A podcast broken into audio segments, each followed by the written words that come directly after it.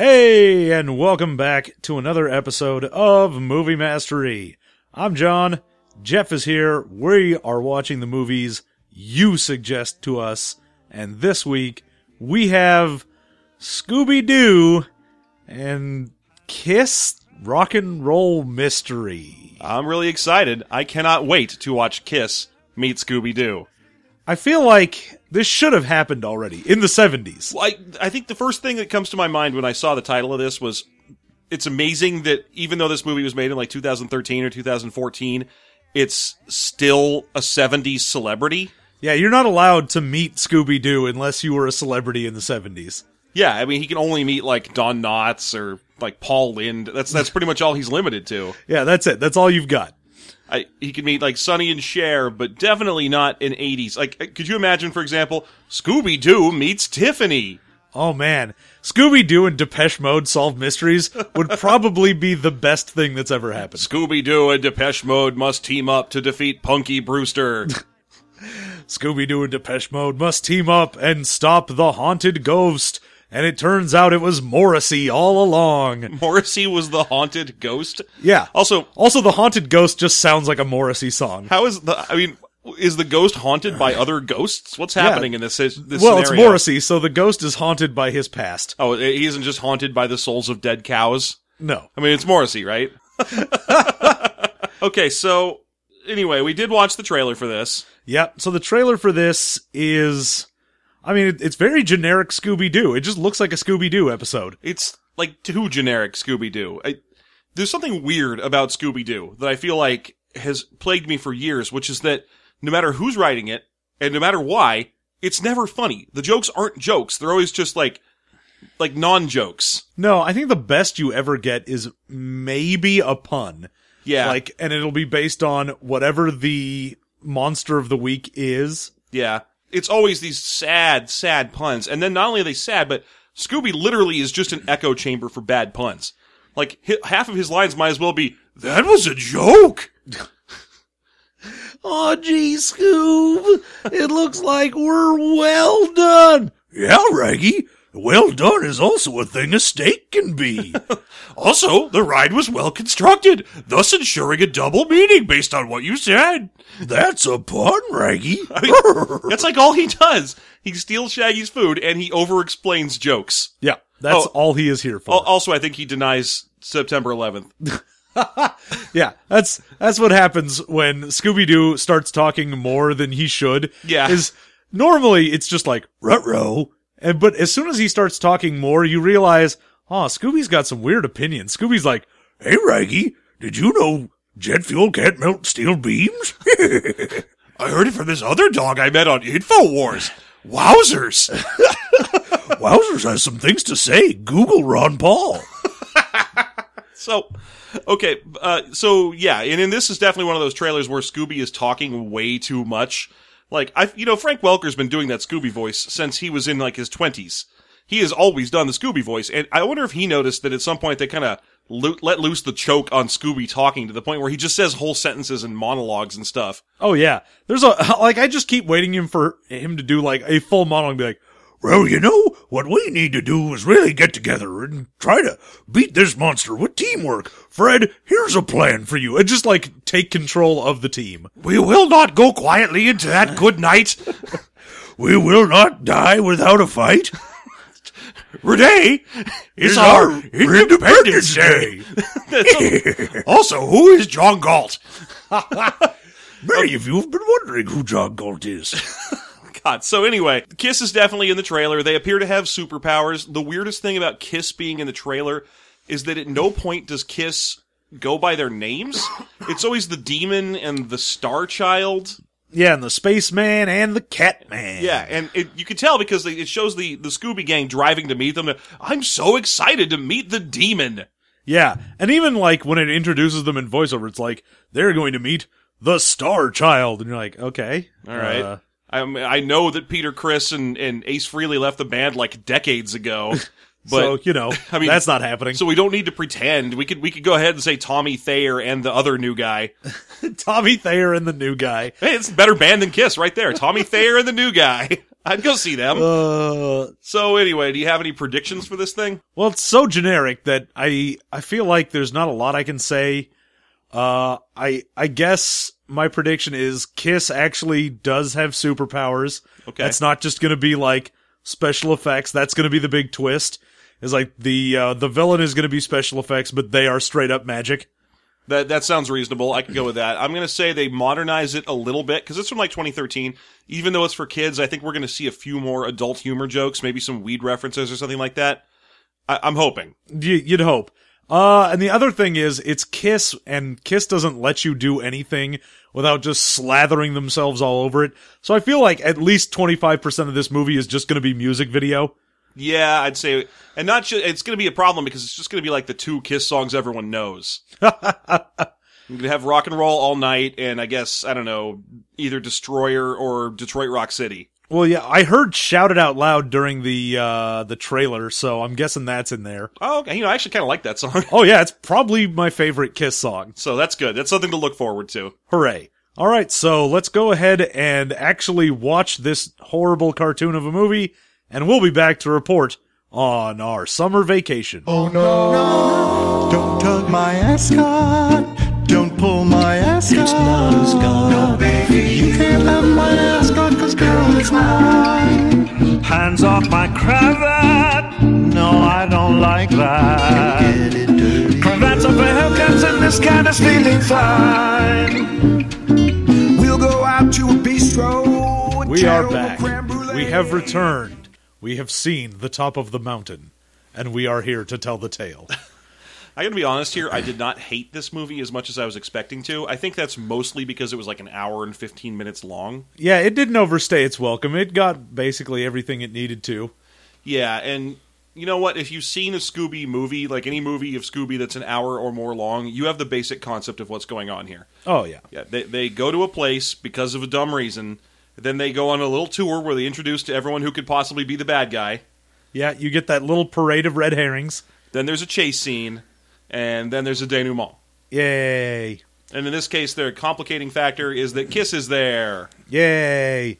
So, this movie, just right off the bat, starts out with odd celebrity voices showing up for no reason. Oh yeah, we get a pre-credits intro to Kevin Smith and Jason Mewes. As uh, some ride repairmen who are attempting to fix one of the Kiss roller coasters. And it's an amazing amount of work that they're putting into because it's this long, huge, super roller coaster called the Destroyer, which, uh, ha, good name. Nah. Good name for it. By the way, this whole thing is set at a Kiss amusement park called Kissland. Yep, Kiss Land, where everything is Kiss based. Yeah, so they're riding the Destroyer, and basically they're trying to test one of those cameras that takes pictures of people flipping off that camera. you know that you know the one they have You that know. like Splash Mountain and stuff, and ninety percent of the camera pictures it takes are blurred because there's a middle finger or someone's boobs in it. So anyway, they're trying to fix this one camera by having Jason Mewes ride the whole ride over and over again. And every time he does, they come they come back, and Kevin Smith's like, "Hey, there's a weird blurry red mist in the way." And then we find out that Red Mist is a witch, or at least that's what they're going to call this villain. Yeah, they insist that it's a witch. That's that's the line they're taking, and they're going to stick to it. That this sort of Dark Eldar statue woman is a witch. Yeah, this straight out of like Metropolis weird metallic bikini wearing lady with red mist and like a loincloth is obviously a witch. Well, she looks like she's from Apokolips. Oh yeah, no, she is definitely under the guidance of Granny Goodness. Yeah, she's one of the Furies. She has those stupid Jack Kirby Galactus head things. You know what I'm talking about? Those kind of transformer looking spikes coming out the side of a big helmet. Yeah, you know those the spikes that go out and then back towards the head. Or- yeah, or- like or- like one of those Galactus looking Yeah, ones. Galactus ones. They go up at a diagonal and then they just go up for a little while. Optimus Prime has them too. She's got like six of those and then a Destro style face silver face mask. And yet she is clearly a witch. Oh yeah, no, obviously that's the first thing that jumps to mind when I see that is oh it's a witch. Yeah, I'd be like, oh my god, a Jack Kirby enthusiast. That's the first thing I'd say. Yeah, well the thing is if I got terrified by one of those, I'd probably go ah Eldar. A Dark Eldar. It's coming to flay me. oh no, the Avatar of Khaine. I need to get out of here. That's the bloody handed one.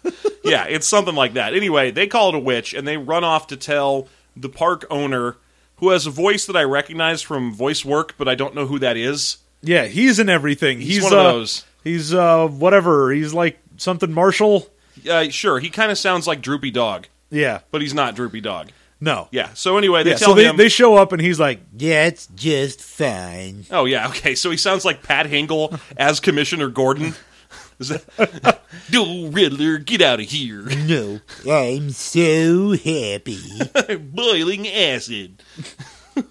okay. Well, anyway, he kicks them out of his office and then picks up a phone and demands to whoever's on the other end of the line the hottest mystery solving team of uh, in town, town or whatever. in time. In time. Across the ages. He's going to get Captain Caveman and those three teenage girls that Captain Caveman hangs out with for no reason. which is just the creepiest thing. Well, he- that's the thing with Hanna Barbera. Is it- it's the same thing with Scooby. Is they always need to have a dog there so that you're or an animal of some kind so that you're willing to watch these extremely generic characters go through boring motions. That's why Jabberjaw exists. That's why Captain Caveman, who let's face it, is a thumb with hair on it. Oh yeah, no, all of those. It's why you get the funky Phantom. Yeah. it's why you get Speed the, uh, Buggy. yeah, you get Speed Buggy in there. The Pussycat that accompanies Josie and the Pussycats, which by, is the le- the worst of them because it's just a cat. Oh yeah, and it doesn't do anything. No, it does nothing. But then again, what does Scooby do that's useful to the team? ever? Ah, what does Scooby do? Ah, ah, jokes. It's a good joke that we just had. All right. Anyway, he calls for the hottest mystery solving team team in town. And then we smash cut. And the smash cut is to Scooby and the gang dressed up as Kiss. Yeah, so we see Velma as the spaceman, and Shaggy is the uh, he's the is demon. the demon. He's the demon. And then Scooby is, is The Cat uh, Man, Cat because lol. Yeah, and then finally, Vel- or, or uh, Daphne has a huge crush on Starchild, which is a running gag through the movie that, that she has a huge boner for Paul Stanley, and who I believe is either ninety or dead or both. or both, whatever. Uh, but the weird thing and the best thing is that Fred gives no fucks about Kiss. He's just completely wearing his normal clothes, and he's like, "Man, you guys are idiots. Quit dressing up like that." What the shit are you doing? Kiss is stupid. You should you should join me in enjoying the fine musics of the Ascot Five. And then he puts on the Ascot Five, and it is straight just like some barbershop quartet. Although it is very clearly Kiss. Yeah, it's Kiss doing barbershop quartet, which gorgeous. Best Thank part you. of best part of the movie right there is, is hearing Gene, Gene Simmons go like "Don't touch my Ascot." it was fantastic. So that was that was a money shot, an actual genuine laugh from me. Uh, also, I'm glad to see someone there who is not bizarrely into Kiss like everything else in this movie. yeah, and it's Being It- into Kiss at this day and age is like su- being super into going to Graceland. I guess, and I mean, I'm sure there are people that still are, Yeah. but yeah, just just weird, just very weird. I guess there are still a lot of people that go to Dolly World though, so I like how they have to have Velma explain why she's dressed up as Spaceman because otherwise it wouldn't make sense for her character. She's like, "Well, I do need to practice getting along with people better and and expanding my horizons because my mom said I should support my friends' interests. instead of instead of dressing in my regular orange thing and and uh, different orange thing." Yeah, So she's dressed up as a Kiss character too. It's funny because to support her friend's interest, she probably had to blow like four or five hundred dollars on a spaceman costume. Because we're talking that is not where I thought you were going when you said she probably had to blow about four or five hundred. I was like, wow, okay. Yeah, you know, Scooby's got a particular vested interest in watching lots and lots of oral sex, I guess. uh, oh, don't forget the balls. That is not where I thought that this was going to go this evening. no, but uh, anyway, they're all dressed. Uh, they're not just dressed with like the face paint. They are in full on outfits. Oh yeah, they got the whole like leather and studs, and that's giving them plus one to their AC over what just regular leather would do. giant boots. Like uh, like Shaggy's So- wearing the demon boots, those huge dragony metal boots that Gene Simmons wears. Yep. The one thing I thought was particularly interesting about this, and I'm just going to skip ahead slightly. They they run into a security guard who won't let them in, and then they sneak in, and it turns out that the hotshot mystery team that was called wasn't them; it was actually Kiss. Yeah. So that's fine. We get a big introduction for Kiss. One thing I really wanted to focus on about the Kiss thing in this movie: Gene Simmons is not the star of Kiss, according to this movie.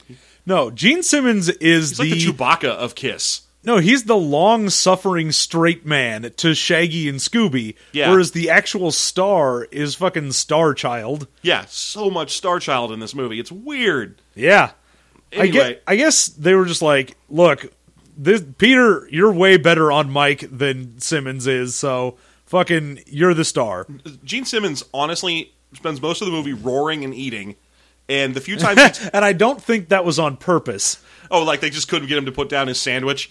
Yeah, he just he was just eating a sandwich the whole time, and then someone would try to take it away, and he'd be like, "Rah!"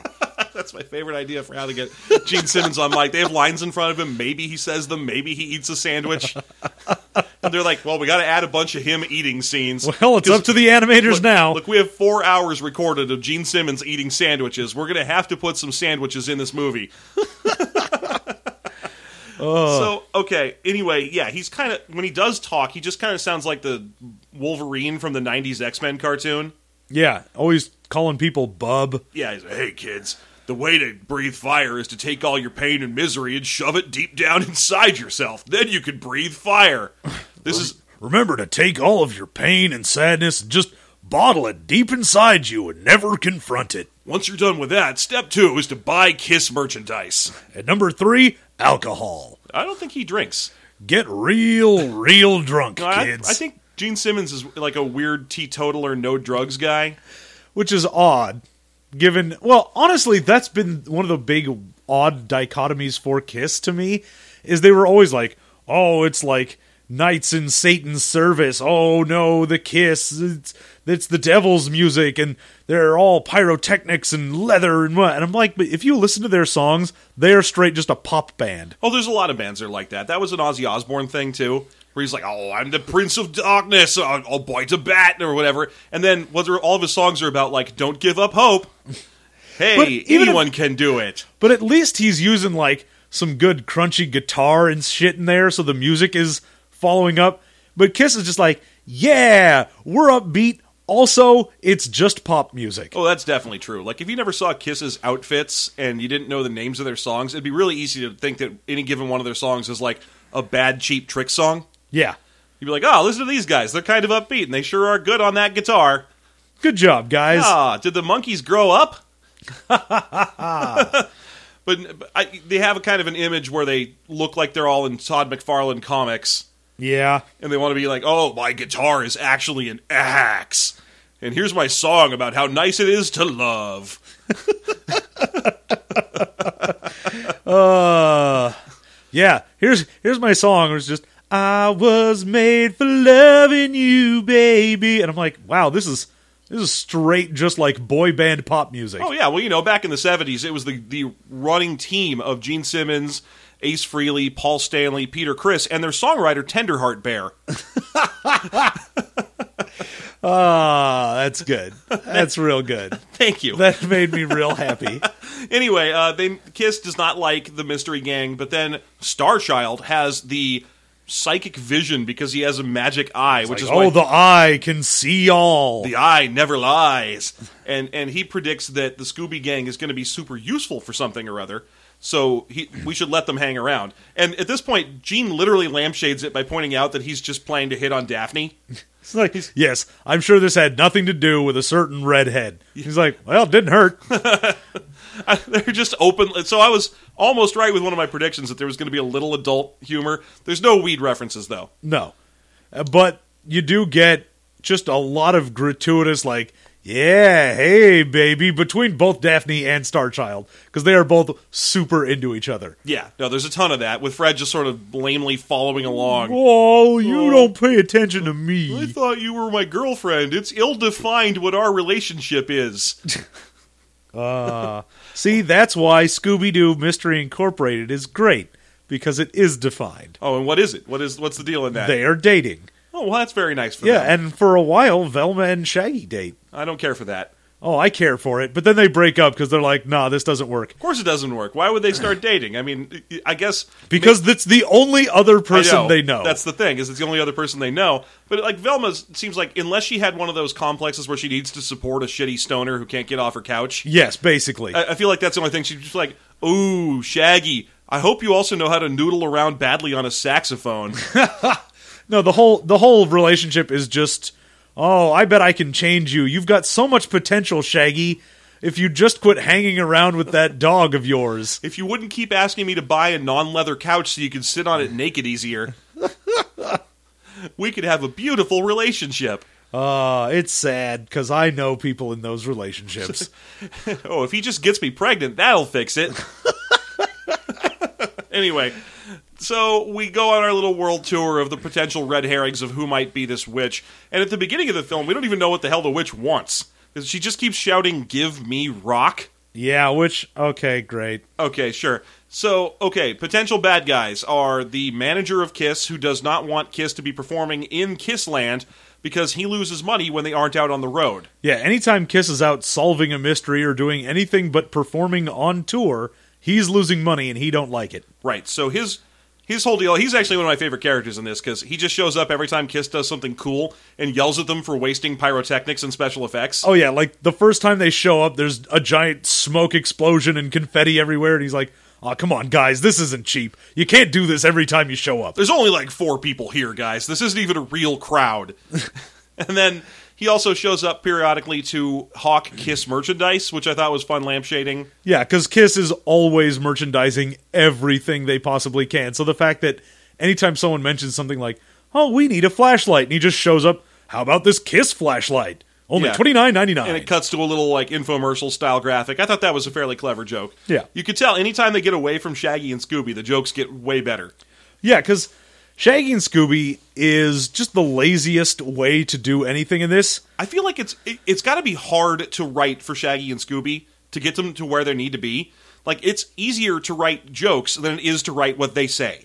Because we were talking about the the one line where he gets in front of the uh, the security guard at the front of the park who won't let them in, and, and she's like, "Well, I'm not going to let you into this park because it's closed because of a problem." And he's like, "Well, can we at least get some snacks for the?" I'm not going to do his voice. Can we at least get some? I'll snacks? do the voice, Sure. it's fine. Go ahead. Well, can't we at least get some snacks for the road? Maybe some Rocky Road? Okay, who says just Rocky Road? Like, okay, you gotta. I mean, why not just say street food? Can we get some street tacos? See, that's already a better joke. Yeah. Rocky Road is. You have to say Rocky Road ice cream to finish it. All you're doing is oh, the word road is also in the other thing I said. That's his whole joke. Oh yeah, that's that is like someone who's like a rapper and just rhymes B with B. Oh yeah, like one of those new money rappers who can do like eight times rhyming the word it. Yeah. Just oh fuck you. anyway, that that's the thing with him is he's got nothing. He has no chops, and it would be hard to write that bad of a joke on purpose. Yeah, it's and the problem is they want to do like weird slapstick with them, but they kind of can't because they're always running away from things. So it just ends up being like visuals of oh they sure do eat a lot or run around. You're like uh, this isn't really good. It wasn't good when it originally came out, and it's just tired now. Yeah, I feel like you know the the TV shows have been trying to expand the way that the Scooby and Shaggy characters interact. Like they had the Mysteries Inc. where they kind of up- updated them a little bit and let every character loosen up. And then there's that other one that's new, the Be Cool Scooby Doo, which is almost 100% just comedy because it's done by like the Family Guy team. Yeah. Which means you know there's a lot of lampshaded weird, like uh, weed humor and stuff in it.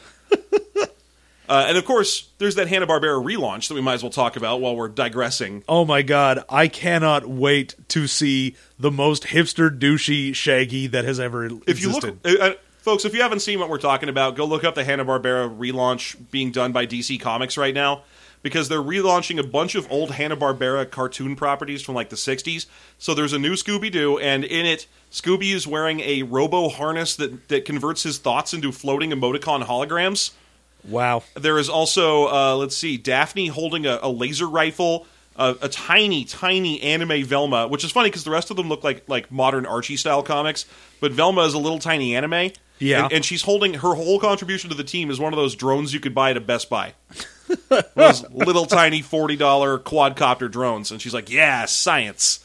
And then Shaggy has nothing. He has a hipster beard and a tribal tattoo. Oh yeah, he's just like doing the I just got out of detention in the Breakfast Club fist pump. Yeah. And has the worst handlebar mustache, full beard, and tribal tattoos, just full sleeves. I'm amazed he has time to go solve mysteries in between shifts at his Portland bartending job. Right? That's exactly what he is. Uh, but uh, the funny thing is, if you look real close at the picture of him, the beard is actually covering a ridiculously Robert Z'Dar huge chin. like it just looks. Uh, anyway, uh, they also have uh, a updated uh, Flintstones where they all look a little more human, Slightly. and, and not quite as rectangular. Those pictures are unrecognizable. They look like pictures of someone else's characters in Flintstones costumes. I hope they don't update their sensibilities. I hope that that modern Fred is just a rampaging Trump supporter. ah, You know he would be. Like, uh, well, I'm not going in through that window. That's how the immigrants get in. Lol. Get it? immigrants. Immigrants. Ah, ah, it's a rock joke. Support Donald Trump rock in 2016. Uh, That's terrible. I hate everything that you have just done. Someone- Every everything you have done is awful. Someone just laughed at that. No, it was you. You're the only one that laughed at that. Get out of here. Fine. Anyway, they also have one where Jonny Quest meets Space Ghost. Whatever. Anyway, uh, these when you're writing these old classic looking uh, Shaggy and Scoobies, they are just so annoying at this point. I feel like they've done everything they possibly can. Uh, it's like it's like they just have to run through the beats. Like even in this movie, which is an hour and twenty minutes long, they still have to shoehorn in a sequence where the two of them have comically tall ice cream stacks, and Scooby steals Shaggy's ice cream stack. Yep. And we, oddly enough, get. There's always a chase scene, which we do get in this. And I was right. So many of the scenes in this are just music videos for Kiss songs. Oh yeah, and Shout It Out Loud is a great example of them just the chase scene just being them on Kiss's ride. Yeah, it's just a log flume that they're on, but the whole thing is just a music video for Shout It Out Loud. And I, I was interested to see that they didn't do the standard Scooby chase scene. Oh, the door opening, Which is the doors. Yeah, Yeah, they didn't do that. They didn't even like reference it or parody it. It was just straight. We are on a log flume ride, and the witch is also on the one behind us. You're like, okay, great, sure. Uh, Normally, the "we are on a ride and so is the monster on the in the cart right behind us" is a regular gag that they do, and it's the gag is mostly all of them sit there looking impatient while they're waiting for the next thing to happen. Yeah, So we at least got that part, but no, we didn't get the traditional Scooby open a door, slamming a door and go in one door, come out another door. yeah, and then everyone comes out the same door, and then someone opens a door and looks around, and there's the monster. We didn't get any of that. No, Then again, that's because the monster in this is a little more supernatural than a regular Scooby monster. It's like a flying witch with an energy scythe. yeah, which was an interesting choice. Yeah. But after our music video, we do get the first super powered appearance of Kiss. Yeah, Kiss in this movie has occasionally, it depends on what part of the movie it's in, has superpowers. Uh, let's see, and we can we can boil them down for you because they're they're all ha- they all have first of all they all have like Sentai style superpowers where they can change costumes just by yelling costume change and all that kind of stuff. And Which then- was great. That was a great moment.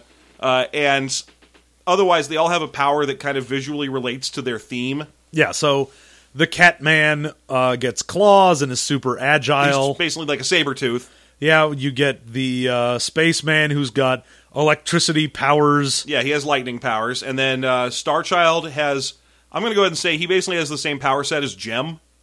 like he can make stars fire out of his eyes in beams, and whenever he swings his hands around, there's trails of pink stars following his hands. Yeah, It's that's all, true. He can also super sing, so he basically has Jem's power set and Jem's appearance, which is real weird. And then we have the demon who, of course, flies and breathes fire. Yeah, the same as Gene Simmons always would. Yeah, the I'm sorry, same as the Gene demon. Simmons does always. Yeah, I'm sorry, he's just the demon because, of course, uh, Starchild or Gene Simmons is not in this film. Well, technically, they are the voices of them. Oh yeah, the actual voices are done by Kiss, but never once is the word Gene uttered during this movie. No. Okay, so let's move on to the other potential red herrings that we get introduced to. There's the security guard who won't let them in, and she mentions that she works for a government contractor before this job, so she's real good at catching teenage interlopers. Yep, we There's- get the uh, scientist lady behind the special effects. Yeah. And she's the one who's like, oh, I've discovered how to do all of these smoke things and whatever. Which, of course, leads you to going, oh, well, she knows about smoke, and there's always red smoke that follows this witch. Right. And then finally, there is the fortune teller. Yeah. Which, when the fortune teller first appears, she just bursts into a complicated control room where everyone else is, and she's just like, like yells some prophecies of doom at them and stomps off. At, to which Starchild goes, "Oh, that's just the fortune teller," and he left it at that. And I was like, "The fortune teller? This is like that moment in Futurama where the people are escaping Atlanta, and one of them is the magician. Huh. It's like Ted Turner, Peter Fonda, and the magician. Why is there a fortune teller? How did this character get in here? Well, it turns out it's because the park has a fortune teller attraction. Which is weird. What amusement park has a fortune teller? Any park in a movie. Usually it's a robot fortune teller, and it will make you big if you wish for that. But any park in a movie has a robot fortune teller or a real one. This one goes with a real one. She is comically bad at fortune telling and is obviously a cold reader, which is only a thing to give Velma anything to do in this movie at all. Yeah, because Shaggy and Scooby get, of course, chased by the monster, and they have an antagonistic relationship with the demon because he also likes to eat, but they mess up his eating. I would say that that moment is probably the best moment in the film when they find him eating the. Well, let's get Plate to that. of burgers. Let's, let's get to that because we got to finish up with the uh, with the fortune teller. The fortune teller might be the bad guy because she appears to have magic powers. Maybe But yeah, so uh, Shaggy and Shaggy and Scooby. Scooby have that. The Daphne has the Star Child thing. Yeah, and then Fred, Fred has being being sad about Yeah. that. and then Velma's just like, "Well, I certainly am here." I dislike people who think that magic is real. That's why I don't like that fortune teller. I'm Velma. I'll see you at the credits. Yeah, there wasn't even anything where it's like, "Oh, I'm super smart, and so I figured something out, and this is what I use to do whatever." No, there's nothing in this movie for her to do. She does not figure anything out. She doesn't do anything useful. She's just like, "Oh, I don't believe in this supernatural. Everything has a rational explanation. I can't see a thing without my glasses." We also didn't get that scene. No, you, we didn't get the "I can't see a thing without my glasses," and that makes me sad as well. Yeah, so the best scene in the movie, almost hands down, is a sort of Looney Tunes extended sequence where Scooby and Shaggy attempt to sneak past Gene Simmons without having to talk to him. And Gene Simmons, or sorry, the demon, is sitting there eating one of those comical cartoon piles of food, which is a mountain of fries that's just sort of studded throughout with burgers and corn dogs. Which man, where can you order that plate? What restaurant do you go in? You go, I'll have the cartoon plate of burgers. Yeah, I would like seven or eight burgers on a plate with just more fries than anyone could ever want. Look, I want an Adam Richman amount of food, please. Uh, I want an amount of food that I just feel guilty seeing. Oh yeah, like this is enough food for a village. That's what I want. Yeah, and then I want to eat it and feel real bad about myself and society. Notably, this is a scene where the demon should feel real bad about himself because he's sitting alone in an empty amusement park eating eight meals at once. yes. That's what he's doing. Maybe as many as 16 meals on this plate. He's just sitting there. Uh, he doesn't even have the other members of Kiss around. He's completely alone. He's not even reading or anything. He's just slowly shoveling food into his face. I'm surprised he isn't crying. I mean, God knows I am every time I eat eight burgers. Yeah, with not even the TV in front of you. Maybe it's in front of you, but it's not turned on. No. It's just a slight tray. Just staring at the blank screen as it reflects back the own horror of my existence. It's just blankly looking off into the middle distance and taking slow, measured bites of your fifth hamburger. That's as that's it gets even saltier as my tears season it. that's that's what Demon is doing here. And anyway, they they try to comically sneak past him and bump into his giant dragon shoes, which even though Shaggy was wearing those shoes an hour ago in the movie continuity, he is terrified of them. oh yeah, he sees dragon shoes and he's like, "Whoa!" Which mean which causes them to bump the table and knock over Gene Simmons' food, and then he just sort of has a Yosemite Sam style stare at them and breathe heavily reaction. You Yeah. kids. It's it's a whole Looney Tune sequence, which is fantastic. It's great to, to have that in there. Just a one little bit of old school slapstick. Yep. Then we get into uh, getting walked around the park. The the Scooby Gang gets walked around the park by Kiss. Yeah, we get all the different rides that are based on each of them. So Most you of which get are just one shot jokes. yeah, you get uh, the Gene Simmons's The Demon Ride, where it's roller coaster, where it also apparently shoots fire at you. which is hilarious because you know normally when you see that kind of ride what happens is you know it shoots fire and then you get near it and the fire turns off automatically in this case it just barbecues uh, shaggy and scooby because they are our slapstick characters Yeah. and they come through and that's where we get the immortal shaggy line that made us well done or whatever. I don't can't Oh do voices. Oh my god, that was terrible. i don't i just don't do voices. You do it. Give me some shaggy. Give me the the wow give that me, give me the old Shaggy. no, I can't do any of these voices. I, I can't. I, I I just don't know how to do old Scooby voices. Oh, that's fine. I can do Zorak if Zorak shows up in the film. Good. Would, would that be helpful? Great. I can also Thanks. do a mean Brak if Brak shows up in the film. Yeah, I can't do a nice Brak, but I can do a mean Yeah, I Brak. can do the original Brak from non Coast to Coast Space Ghost. Yeah. Would that be useful? that would be great. Thanks. Foolish heroes, you are defeated. Thank you. I'm glad we could get that out of the way. Okay, great. The so anyway, that's where Shaggy says that. Oh, that was well done, and then Scooby says, "So are we." yeah.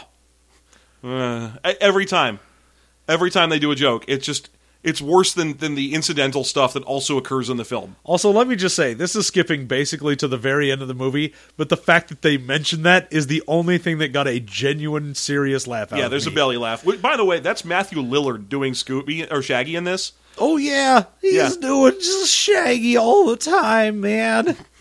So it was it's neat to hear him doing a very good Shaggy voice. Oh, yeah. But there's a there's a line near the end where he says something stupid, And, then uh, Scooby just says it right back the way he has the whole movie. He's like, seriously, man? Every time? Yeah, that was great. That was a fine moment. I was happy with that. Let's go ahead and get through the middle of this stupid thing. So, at a certain point, they unmask the witch by catching her by just throwing a net at her. Yeah. And when the net comes off, it is dramatically revealed that instead of having a human under her metal mask, there's a monster under there. yeah. Instead of being like, oh, let's see who the witch is. Oh, it's a witch. Yeah, it's an actual witch, and then she wants to steal a giant black diamond that is the rock from the song Detroit Rock City, as it turns out. It is the Detroit Rock. Yeah. You see, they were given the Detroit Rock by the mayor of Detroit, which seems like bad planning to give away a giant, like, head sized black diamond. It, uh, identified in the movie as the largest black diamond in the world. Yeah. So they gave, they, for some reason, Detroit, Michigan, had the largest diamond in the world, or Oh, I black always, diamond. I always thought that uh, Detroit Rock City was about rock and roll. Oh, wow. I guess it could have been about that. That is one of the other good jokes in this movie. Yeah. Uh, but no, they apparently Kiss owns the world's largest black diamond because Detroit gave it to them. Detroit, which you know, a long history of making sound business investments. Obviously. I mean, giant RoboCop statues, giving giant black diamonds to Kiss. It's just all smart decisions there. the best. Yeah. So uh, anyway, I, I honestly I would just keep it. I'd be like, guys, we could probably use that because you know the auto industry Guys, not not so hot anymore. I mean, even if we don't sell it for a ridiculous amount of money, at least we'd have some reason for someone to come here. yeah, we could make it an attraction in a Detroit museum where you could come in and see it, and then see the RoboCop statue, and then flee from Detroit. Yeah, that's part of it. Yeah, yeah. Welcome to Detroit. Check out our our vibrant gay scene. Say hi, Todd.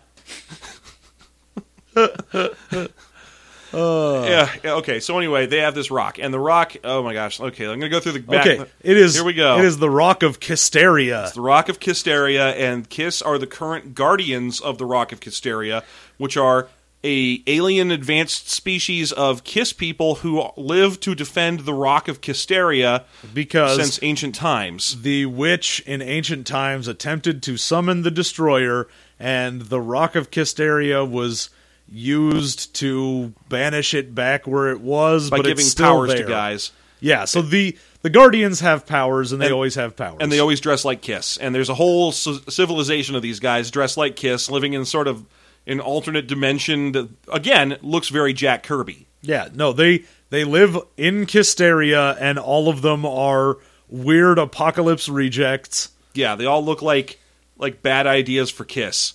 Uh, so the witch gets her hands on the Rock of Kisteria after summoning an even bigger energy scythe and fighting off Kiss, and then she escapes with the rock through a portal in space and time that's formed out of the star in the center of the Star Child's roller or, or uh, Ferris wheel. Well, that's how they follow her. Oh, that's right. She just rips a hole open in space. yeah, and she's just like, I have a scythe. Fuck you. So then Kiss summons, and again, Kiss has superpowers with energy glow and the ability to fly and shoot things. Uh, they summon a giant guitar spaceship, and I know this. I, I, okay, folks, I know that we were describing a, a, a Scooby Doo show a minute ago. So, but anyway, to they follow summon. along, they head into uh, Jack Kirby space, which is, of course, a bunch of weird floating rocks and concentric rings. Consent, yeah, and, and vibrant red and greens in the background with lots of black dots all over everything. Yep, and Yeah. then they're on a heavy metal cover because they are riding a giant metal guitar spaceship that is like spiky and shoots lasers. Yeah, and by heavy metal cover, he means a cover of the magazine Heavy Metal. Yeah. which is totally accurate. Like I would have expected One Way Ticket to Midnight to start playing here if it, this wasn't a Kiss movie. Yeah, the fact that when they are chasing the witch, it is like, okay, you're playing Kiss, and that's weird because this is not metal enough for this scene. Can I be honest? I cannot remember for the life of me what Kiss song is playing in that moment. It's one of the four. I was made for loving you. That's right. That's the I- one playing when they're trying to chase the witch. Yeah. What the fuck? So they're trying to chase an evil time and dimension witch, and somehow Shaggy and Soo- Scooby get separated and out ahead of everybody else, while everyone else just sort of, for for the record, Daphne, Velma, and Fred just stand there goggle-eyed through this entire sequence. Because what are they going to do? Kiss is firing eye lasers at a at a super witch who is shooting super beams at Shaggy and Scooby because they have the Rock of Kisteria. and, Shaggy and Scooby are just jumping like asteroid to asteroid, freaking out and trying not to die. Right, and you got Daphne standing there in the background, like this is weird. This this isn't in our normal situation. Normally, by now, the Harlem Globetrotters would have revealed that the bad guy was Shemp. But instead, we have a weird space magic battle. So I guess we'll sit this one out. Anyway, the witch wins the battle and gets away with the rock. And then we go to meet all the denizens of Kisteria, like high Hrothgar looking place with a bunch of Kiss rejects in it. And they basically have a moment where they decide that they all have to band together and that the Scooby Gang is all right. Yeah, which doesn't matter anyway because the way that they will beat the witch who summons the destroyer, which is just The Like head of MODOK. Galactus. It's a MODOK. It's a, it's it's a Galactus-sized MODOK. yeah, it is Galactus-sized MODOK because it's just a giant head that floats around and shoots eye beams. Yeah, floats around, shoots eye beams, and has those Galactus horns again. Yep. And he's summoned headfirst out of a volcano. Well, he's all heads, so I guess I shouldn't say that. But the top half of his head appears out of a volcano, in I guess in space or something. Yeah. and, and starts shouting and shooting eye lasers. And Starchild goes off on his own to fight the witch because he's And fails and like a fails. bitch. And then the other ones all have to fight gargoyles. No, harpies. They have to fight harpies. When when you hit the harpies, they turn to stone. Yeah, I, but we find out that the way for them to really win is through the power of sassy rock and roll. Yeah, if they can rock, if they can deliver, and this is the term that Velma uses. This is Velma's science moment in the movie. The power that originally sealed the uh, the the destroyer way was a giant rock. So if you guys can rock more rock than has ever been rocked before, you can do it too. You can seal away the destroyer. And they're like, wait, so what we have to do is go play the concert that we've been needing to play this entire time? And if we rock harder than we've ever rocked before, then we can win and put away the destroyer? And she's like, I don't know, fucking whatever. Just just go. Just- I don't just- care. Could you get me out of fucking space time, please? However, the thing that happens is like, great, well, we're going to go back to actual like Earth and play a concert. You guys, however, take this spaceship and distract the giant death head. Yeah. I like this part because it also they rode in here on a giant spaceship. It's like a space guitar, like a space chariot super guitar that's powered by ultra rock and roll. And then when they leave, they're like, "Hey, you guys can take the car." And I was like, "Oh, uh, so they're going to drive around the space guitar?" No, the space guitar has a smaller spaceship built into it that comes out that they can drive instead. Oh yeah, they get the Fantastic car. Yeah, they get a little car, which they call the Kissmobile or something. Which that's a weird moment for me. Yeah. Uh, oh, it's the Kiss Craft. Ah, the Kiss Craft. and, and Fred tries to call it the Kissmobile. And one of my favorite lines in the movie, where where uh, where God damn it, Starchild says, uh, "We call it the Kiss Craft," and then Fred says, "Oh, my friends and I drive around in a van we call the Mystery Machine." And then Starchild's like, "Yeah, it's great. yeah, that's great, Frank. It's great, Frank. Hey, I'll I'll, uh, I'll catch you later. I'm gonna go. I'm gonna go bang your girlfriend." Don't worry, she'll come back to you after I leave cities. Anyway, uh, they drive away from the Galactus MODOK head, which fires lasers. Again, we are watching a Scooby Doo property right now. So they are driving through a tunnel of space time in a silver spaceship uh, while a giant Galactus MODOK head fires death lasers at them. And the people we're talking about in this situation are the Scooby Gang that's in there, all of them together. Yeah. Because Kiss goes back to Earth to perform the world's greatest Kick- Kiss Rock concert. And what that is is the album version of Detroit Rock City. That's correct. That will stop it. They were like, well, we've never rocked harder than we rocked before. How are we going to do that? Well, I guess we could play the album version of Detroit Rock City. We've never done that. And that that will certainly be more rock than has ever been rocked. Can can we uh, also we got to take a quick moment to mention the stunt casting for the voice of the destroyer. The destroyer only yells things like "die" and "I will destroy you" and "end now, kiss" and stuff like that. This stu- this thing is voiced by Darius Rucker. Oh, Darius Rucker, which just by the name, most of you probably not going to know who he is. Okay, so just to say that he is the lead singer of Hootie and the Blowfish. Yep, Darius Rucker, who has then gone on to have a semi-successful country career. Yeah, and also sang a song about tender crisp chicken sandwiches for Burger King a few years ago. Well, I mean, yeah, but who hasn't? I know, I, I do that all the time. I mean, they don't pay me for it. It No, get on I just every time I go into Burger King, I'm like tender crisp chicken sandwiches, wanna eat 'em up, and then the guy behind the counter's like, "Dude, can you can No, you not?" it's, it's still three ninety nine, sir. I'm sorry. Come on, man. I know, I know they say sing for your supper, but that's not a thing you can actually do. I want chicken fries. I want chicken fries now. No, Uh. okay, yeah, but we're not going to give you free chicken fries for a song. Otherwise, this place would just be even more full of hobos than it is.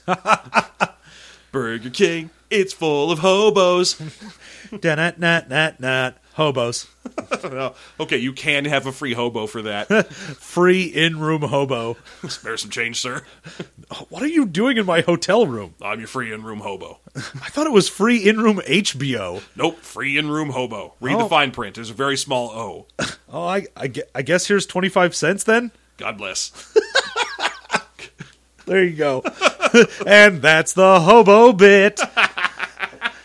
All right, so I guess their version of Detroit Rock City is good enough to repel the evil Galactus head, and then uh, after that happens, the car- the Scooby Gang goes flying through a portal and almost appears to basically die. At which point, Shaggy and Scooby wake up in hospital beds, and oh my gosh, everything interesting that's happened in this movie was a dream.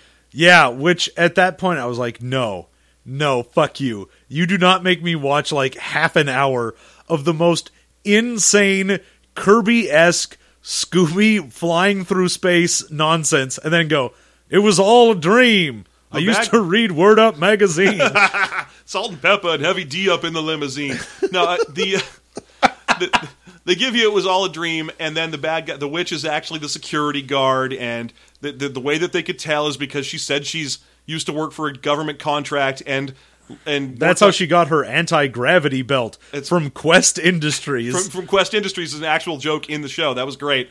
But not only that, uh, because she worked for a government contract, Velma knew that she also worked for a government contractor who was building lasers, and all lasers need diamonds, and the black diamond is a big diamond. So that's why she'd want to steal the black diamond so she could sell it to the government contractor who would use it to make lasers, I guess. or something. I don't know. There's so much extra stuff added in there. I thought the whole point with these Scooby things is that you're supposed to be able to guess that shit by watching the show closely. Yeah, well, I think they mostly gave up on that after a while because it used to be, oh yeah, you know, if you're watching an old episode of Scooby Doo, you go, uh, I suppose it has to be that guy because I can kind of tell that he would want to shut down this because of this reason, and we've gotten some background clues. And you're like, okay, sure, fine. But with this, it was just, hey, we took you on the most ridiculous nonsense adventure ever, and then woke up from it and went, also, it was her. Anyway, moving on. It was her, and here's the, the reason why, which we didn't mention during the rest of the movie. I don't even know why they gave the explanation. They should have just said, it was her. We ran her prints. it, it was her. There's a signed confession. Uh, just have them wake up and already been caught. It was like, oh, good, thanks, Shaggy and Scooby. You woke up. We already caught the bad guy. Uh, she's in jail right now. Don't worry about it. Yeah, what actually happened is that she flew into the room and Kiss beat her up. Yeah, Mostly without but- superpowers. Yeah, with no superpowers. They just sort of let her beat herself up in the room, and then they were like, you're the security guard. Yay. Which I was really kind of hoping for, like, you know, to solve the mystery myself with my Encyclopedia Brown style reasoning. Nuh-uh, Bugs Meanie, because in the southern hemisphere, water goes the other way down drains. That's what I, I was hoping for that to happen. it didn't happen. Uh, and then we get a, a coda sequence where Kiss gives the Scooby Gang permission to come to Kissland for free from now on. I feel like that was a great opportunity for a joke for them to do some Kiss style mercantilism and be like, you guys can come to Kissland whenever you want at full price. and then just kind of walk off the movie. Yeah. That would have been fine. But instead, they give them, you know, carte blanche to come to Kiss World. And then as the gang leaves, Velma starts kind of monologuing about how she knew it couldn't be magic because nothing's ever magic. Yeah, see, we all just had a group hallucination because the gas that the witch used had a hallucinogenic quality to it. And group hallucin- hallucinations are things that happen all the time. Totally. Shared dreaming is real. That's science.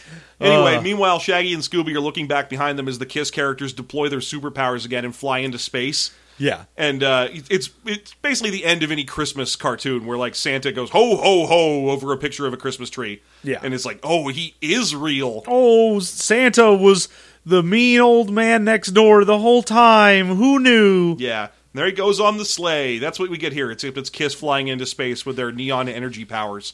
And then they Shaggy and Scooby resolve not to tell Velma because they don't want to mess up her worldview. Great. I can't believe they don't. I mean, this is Shaggy and Scooby. What do they give a shit? No, I I'm amazed that like Scooby doesn't run up and go, you know, they actually had superpowers. Also, Bush did 9/11. I get the impression that the only reason that they didn't run up and tell her is because she would just rightly point out that they are useless stoners.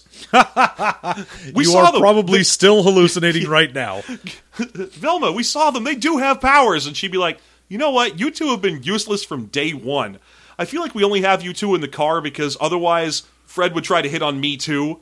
As it stands, you guys kind of are a buffer. So just shut up. Shut your goddamn mouths Yeah. for one minute. Oh, and then uh, Velma, or sorry, Daphne kisses Starchild for way too long. For an uncomfortable amount of time. like it's just a ridiculous long amount of tongue slurping time. And then walks off all in a daze, and then she kisses Fred on the cheek, and he's fine. He's like, "Oh, Yeah. okay. I guess you also kissed me. I'm good." yeah, that's fine. Great. Ugh. This movie. I was surprised. To be honest, I was really surprised that there wasn't a big sequence in this movie where Fred had to win Daphne back by like putting on like a, a uh, like a you know a, a fedora. Well, he did sort of try. He put on Kiss makeup at the very end and then put a little moon symbol under his eye, but everyone's like, it just looks like you have a black eye, man. Yeah, I thought they were going to accuse him of looking like an August style mime.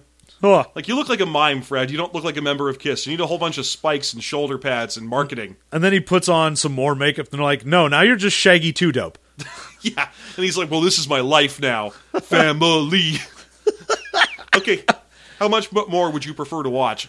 Uh, Scooby Doo meets Insane Clown Posse. Ugh, that would be the single greatest thing ever. You could even have Kiss in it. Kiss did Psycho Circus as their thing Yeah. in like the 90s or whatever. the tale of the Juggalo murder mystery. Oh, yeah.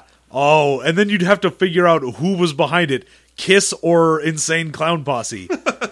Scooby's all like, "I'm not going to go over there. Those people are fucking crazy. They'll cut you open for meth." And you're like, well, "Would you do it for a Faygo snack?"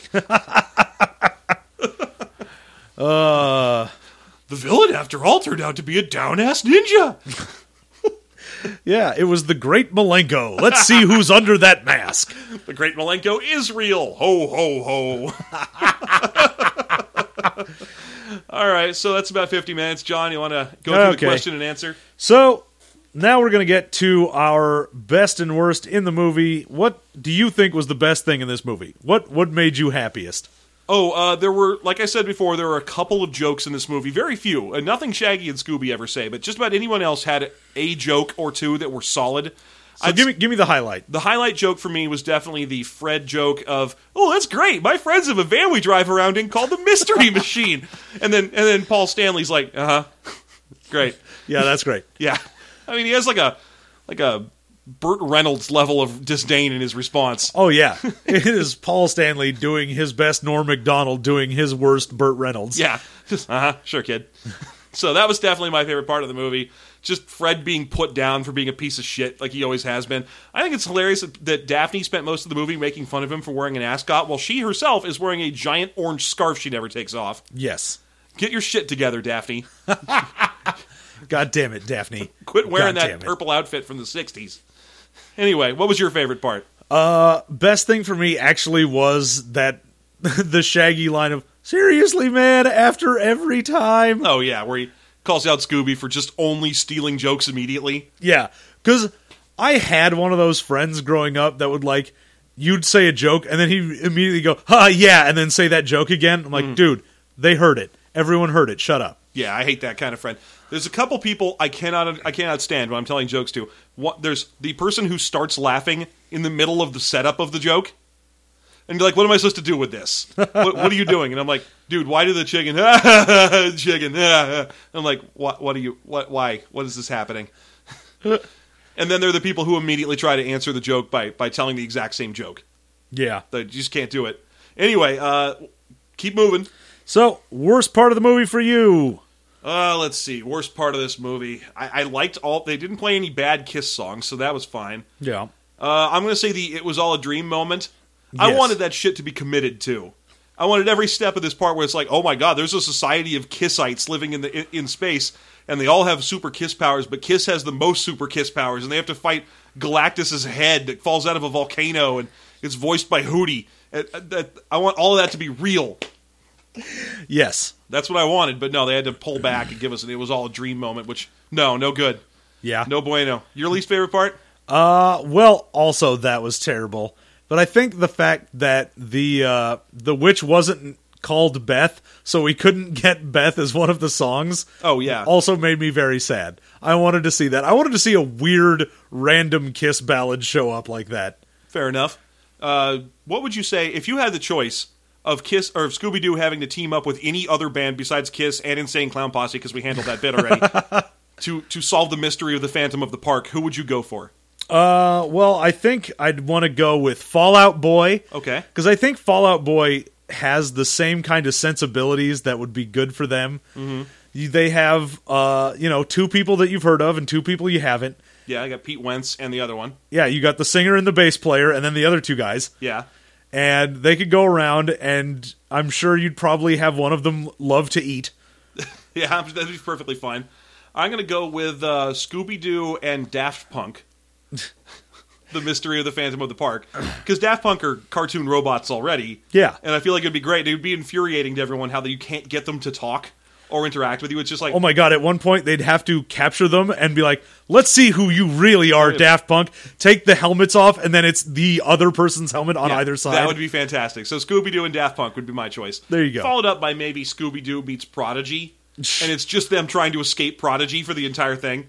Like there's also a monster they have to solve, but every couple of minutes that dude with the devil horns made out of green hair shows up, and they're like, "Ah, the Prodigy guy!" And they just run away from him, and that's the full interaction. I'd like to see Scooby Doo and Ted Nugent mysteries.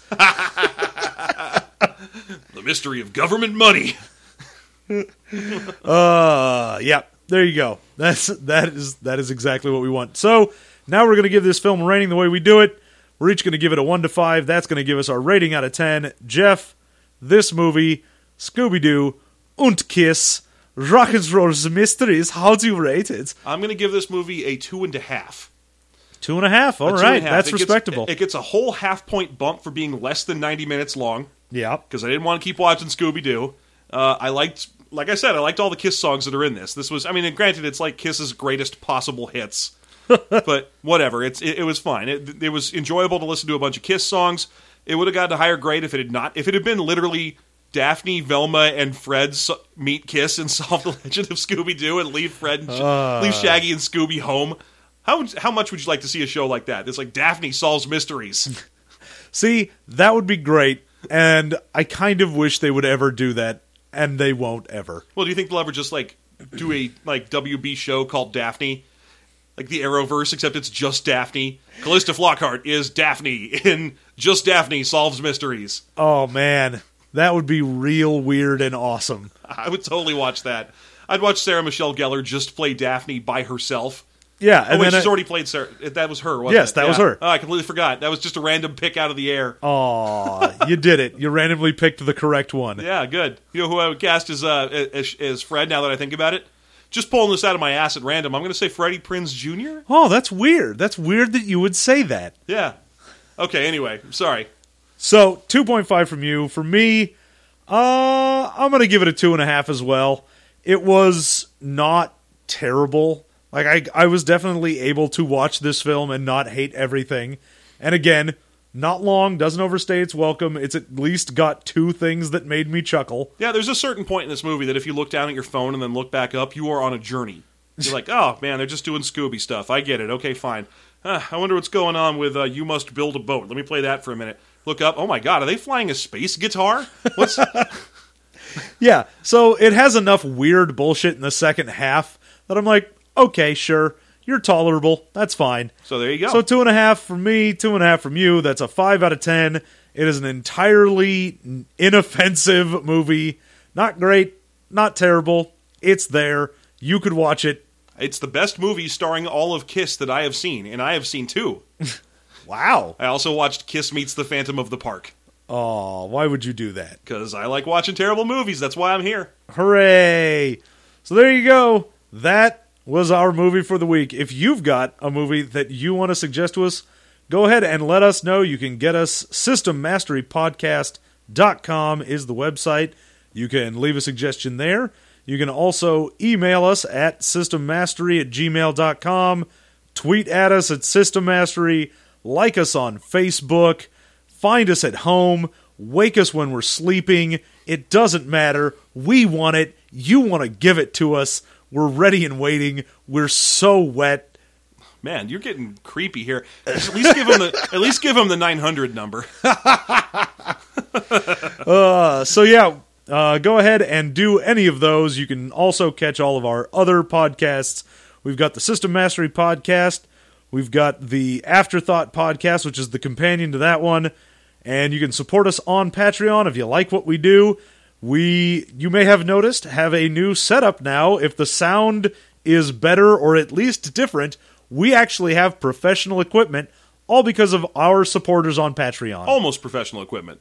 Professional ish equipment. That is correct. I think for it to be professional equipment, professionals would have to be using it It's equipment for professionals used by idiots. somehow uh, brought away from where it should be and delivered to us. Yep. So thanks very much for supporting us on the Patreon to this point. We are now running mics that have pop filters. We no longer have to breathe each other's air to talk into a single microphone. Oh, yeah, I'm like four feet away from him now instead of pressed all up against him, feeling his sweaty flesh grind upon me. Yeah, if you guys can't imagine what the two of us look like, just picture that we are both the judge from Blood Meridian, and you're not far off. There's a little, need- little I- more hair. I need you to imagine that uh, Kingpin and Mojo are sitting next to each other and they're recording a podcast. Uh, and they sound like charming fellas. there you go. A real literary joke and a comic book joke about how we are fat. Yay! so there you go. Thank you so much. If you want to support us, you also get access to our bonus content, which is super awesome and hilarious. And it's about to get better because now that we have this mic set up, we're going to do more advanced and challenging stuff. Yep. So we've got more lined up. We've also got uh, still goals on there that we might be doing in theaters movies. So you could suggest movies for us to go see while they are playing and give you reviews of things that you could actually go see instead of movies that are mostly unavailable and forgotten by the rest of the populace. Uh, you know, I kind of like doing movies that are mostly unavailable and forgotten by the populace. So if you want to torture me, get us to three hundred dollars on the Patreon. And of course, our next goal after that will be at five hundred dollars. At which point, we will both have to always carry cobbler around. Yeah. And if you find us, you can ask for the cobbler and have the cobbler. Yeah, you can go ahead and get the cobbler. Yeah. And you also get a button that says "I got the cobbler." And then if we get to a couple thousand, then we're going to get a micro pig. Yes, that's correct. I think it's at two or three thousand dollars. We will buy a pig and have a pig, and you can know that you bought us a pig. Yeah, you will know that we have a micro pig, and that pig's name is probably some sort of pun on being meat. So, probably, I think his name is listed in the in the Patreon goal. I'm not sure. Well, that's fine. He'll be named, I don't know, Crunchy. It's like Mister Mostly Mittens or something. I forget. anyway, so there you go. Uh, thanks so much for listening. Yep, we appreciate everything from you guys, and we will see you in a couple weeks with another Movie Mastery. Oh no. Don't tug my ascot. Don't pull my ascot. It's not a scot. No, baby. You can't have my ascot, cause girl, it's mine. Hands off my cravat. No, I don't like that. Get it dirty. Prevents up a Hellcats and this kind of feeling fine. We'll go out to a bistro and chat over creme brulee. Careful with that spoon though, a drip could ruin my whole day. And my ascot, silk patterned ascot, ascot for Hellcats, and this one is just divine.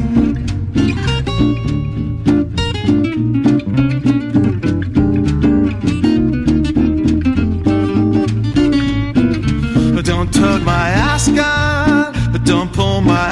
time's gone. No, you can't have my eyes, got this girl, that's mine. It's so divine.